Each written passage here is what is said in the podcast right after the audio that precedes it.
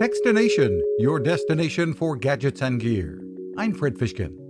Author and science historian Dan Levitt has taken the phrase, What's Gotten Into You, and turned it into a fascinating book about what we and everything around us are made of.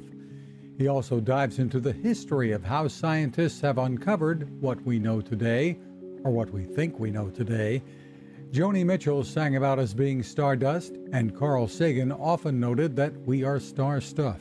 The only atoms that came out of the Big Bang were four of them, the most prevalent being hydrogen. 10% of our mass is made of hydrogen, which came out of the Big Bang.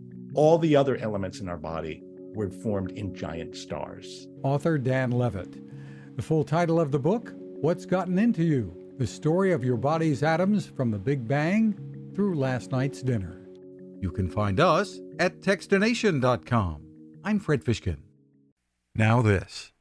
It takes a lot of listening to build a better radio, and that's just what the folks at C. Crane have done. Bob Crane and his crew, nestled among the rivers and tallest trees in the world in Fortuna, California, have made a habit of listening to their customers and that's just what they've done in building the CC Skywave SSB, the Swiss Army knife of portable radios.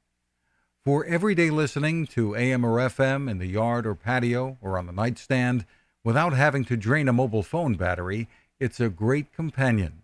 But it is also a companion equipped for NOAA weather information and alerts that can be life saving. You can listen to FEMA and Coast Guard transmissions too.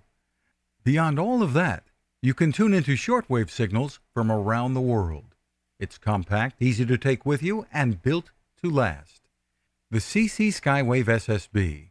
Click on the link at techstination.com.